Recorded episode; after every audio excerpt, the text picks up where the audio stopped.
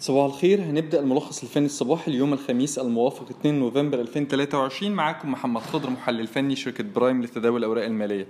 مؤشر جيكس 30 طول ما هو بتداول أدنى منطقة المقاومة السنوية ما بين ال 22900 إلى 23200 ما زلنا بنرجح استمرار موجة الانخفاض اللي بدأت من 22600 وصولا إلى منطقة الدعم ما بين 21800 إلى 21600، وعلى الرغم من هذا الانخفاض إلى أن الاتجاه قصير المدى لا يزال صاعد طول ما المؤشر بيتحرك فوق مستوى دعمه الهام عند ال 21600.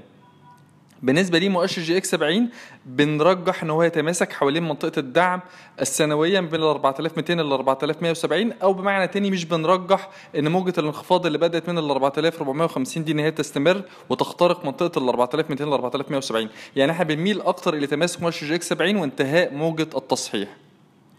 بالنسبه لملاحظات التداول النهارده، اول حاجه عندنا ملاحظات تداول المدى القريب الاسهم اللي ممكن تختبر مستويات مقاومه على المدى القريب.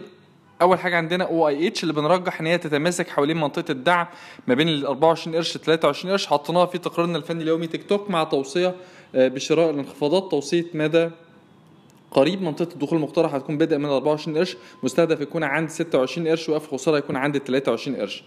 تاني حاجه عندنا عبور لاند اللي كسرت منطقة المقاومة بين 8.5 إلى 9 جنيه، وبكده تغير الاتجاه إلى الصاعد على المدى القصير. ممكن تستمر موجة الارتفاع الأخيرة وصولا إلى 9 جنيه ونص إلى 10 جنيه منطقة المقاومة دي. أما بالنسبة للأسهم اللي ممكن تختبر مستويات مقاومة على المدى القصير، أول حاجة عندنا ابن سينا اللي بنرجح استمرار موجة ارتفاعها الأخيرة وصولا إلى 62 70. تاني حاجة عندنا كونستراكشن اللي بنرجح انتهاء موجة الانخفاض الأخيرة اللي بدأت من حوالين 190 جنيه حوالين منطقة الدعم بين 155 ل 150، وحطيناها في تقريرنا الفني اليومي تيك توك مع توصية بشراء انخفاضات. توصية مدى قصير منطقة الدخول المقترح هتكون بدءا من 155، مستهدف يكون عند 190، وقف الخسارة يكون عند 148. شكرا.